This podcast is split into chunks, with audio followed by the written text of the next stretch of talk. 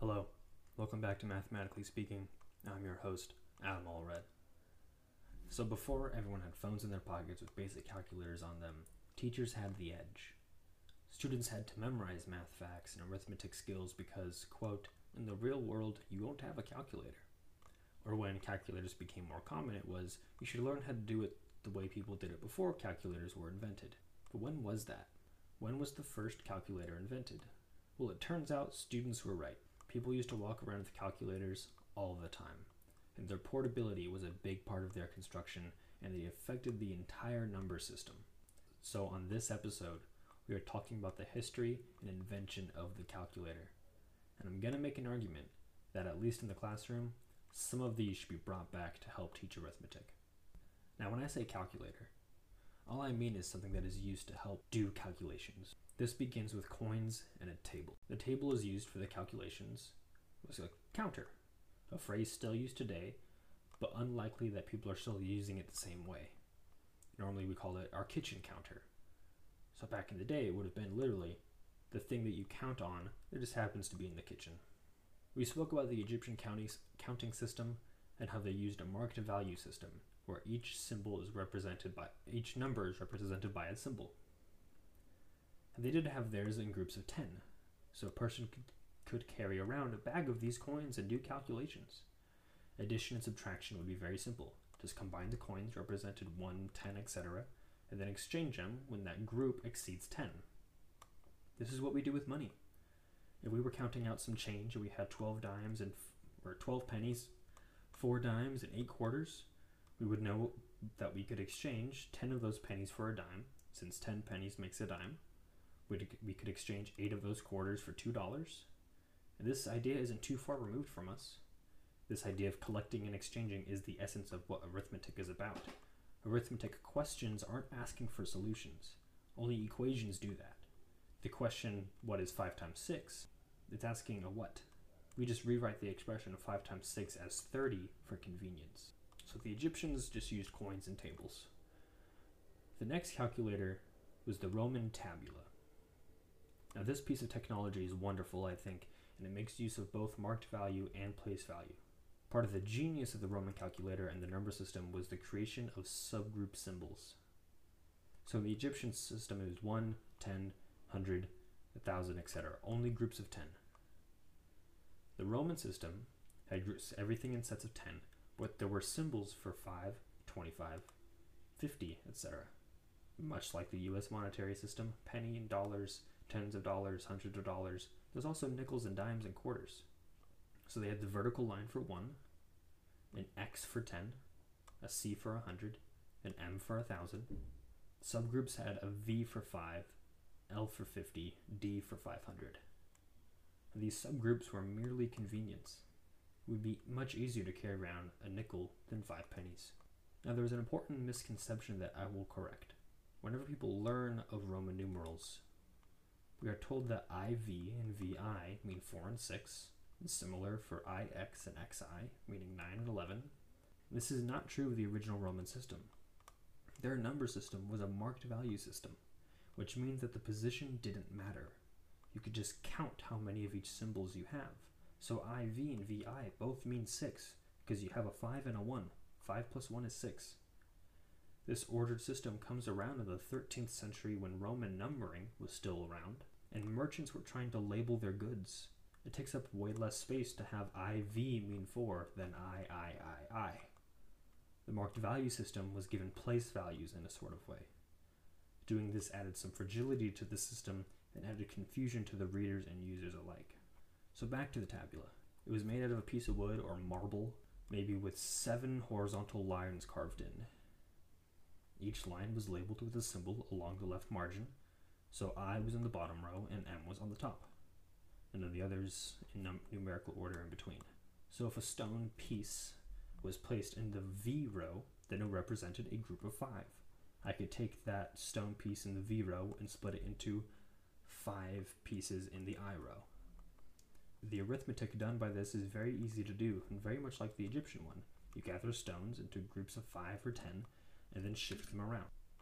The bonus to this calculator is that you can't run out of certain kinds of coins. You just need to put something in the groove to represent that number. If you've ran out of stones but you're munching on some raisins, you can start using those instead and the numerical information won't change. You're only limited by the size of the tabula. Now real quick, whenever we transition from a new calculator, we must make a trade. By adding a place value system into the tabula, the system loses the mutability of the, of the Egyptian system. You could scramble up the coins and still have the same number. If you scramble up your tabula, you'll lose your number, and maybe you won't get it back unless you happen to remember what it looked like. The strength of the system will be important to note, and it's important because it, that will determine how long it lasts within mathematics. And if the trade-off is worth it, the calculator gets replaced. Now China and Japan had a similar system as well, starting with just a mark value system, and then a calculator to tack on the place value system. This system started in China and then was imported to Japan along with the practice of calligraphy and literature, but there are some differences from the Roman system. Instead of subgrouping, they created nine symbols, much like how we have digits one through nine, but remember, zero is not invented yet, and by having individual symbols like this, there can't be a problem like there was with the Roman system I V versus V I. In addition to the symbols for the digits, there were grouping symbols as well. So the numbers, written vertically, would have the digit and then the grouping symbol. So for thirty, they would write three and then ten, because thirty is three tens. And this is so much simpler than previous systems. Two symbols is all it takes would represent a number like forty, rather than triple X, or four horseshoes if we were in the Egyptian notation. Now the Japanese calculator was similar to the abacus, called the soroban. A hollowed out box with vertical poles along it and a crossbar perpendicular to those. The difference was that instead of placing the stones in the grooves like the tabula, the soroban had bamboo beads built into it. So to start, you'd push the beads into the larger space away from the crossbar. Then you push the beads towards or away from the crossbar as you do your counting. It's a bit more complicated than the tabula, but there is of course a trade-off. For one, this one is much lighter than the tabula, being made of bamboo as opposed to stone or marble. And this convenience made, means that arithmetic could be done anywhere as long as there was a flat surface. It also means anyone could use it. However, you were limited to the number of beads built into the soroban. Unlike the tabula, you can just keep adding things as long as they fit in the groove. So if you were doing large calculations and ran out, you'd have to transfer your counting to paper or commit it to memory so that you could clear the board and continue. But again, there's always trade-offs. Before we move on to the technology that gave us the Hindu-Arabic number system, I want to think more about the Chinese system. Why was theirs so much clearer and simpler from the start? It took someone else to change the Roman system to make it more condensed. The real world had to alter the mathematical one. However, the Chinese system was already built with the real world in mind. By real world, I mean normal people, people who aren't academics. Only five to ten percent of the Roman people were literate in any form. They were not the ones using the notation. It didn't matter to those that made it, made it easy for other people to use. In China, however, literacy rates were much higher. For men, it was about thirty to forty-five percent, and for women, it was two to ten percent. This includes all peoples, elites and commoners alike. More people needed to use the notation, which means it had to be made as simple as possible.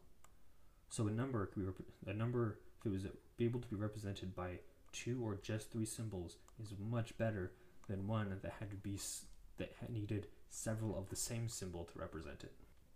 This is the difference, that when math is made for mathematicians as opposed to math being made for the people to use it. Now moving on, off my soapbox, from China to India. This is where we get the Hindu-Arabic system, the system that the Western world uses. And when I said that mathematics wouldn't exist today without Asia and the Middle East, this is why. The arithmetical system that they created and that we adopted has the flexibility needed for higher math to be created. I won't spend too much time on this, since most of us already listening know how to use it. So the tabula and the soroban is replaced entirely by paper and ink. Now that we've traded in convenience for mobility entirely, math is now one hundred percent more mental. Instead of seeing and counting how many beads or stone you had, you had to memorize math facts. you have to know that the sum of two and three is five. I suppose you could still carry around stones or beads and do arithmetic with them on the side if you were unsure, but why do that when you have your fingers? Counting on your fingers is part of the calculator in the Hindu-Arabic system. Yes, you do it less the more often that you get used to the numbers and the math facts, but there's no real, there's no real reason to stop using your fingers to count.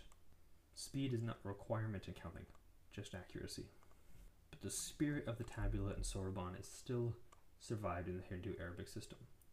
It started with the grid, with a single number in each spot. Again, it's a place-value system.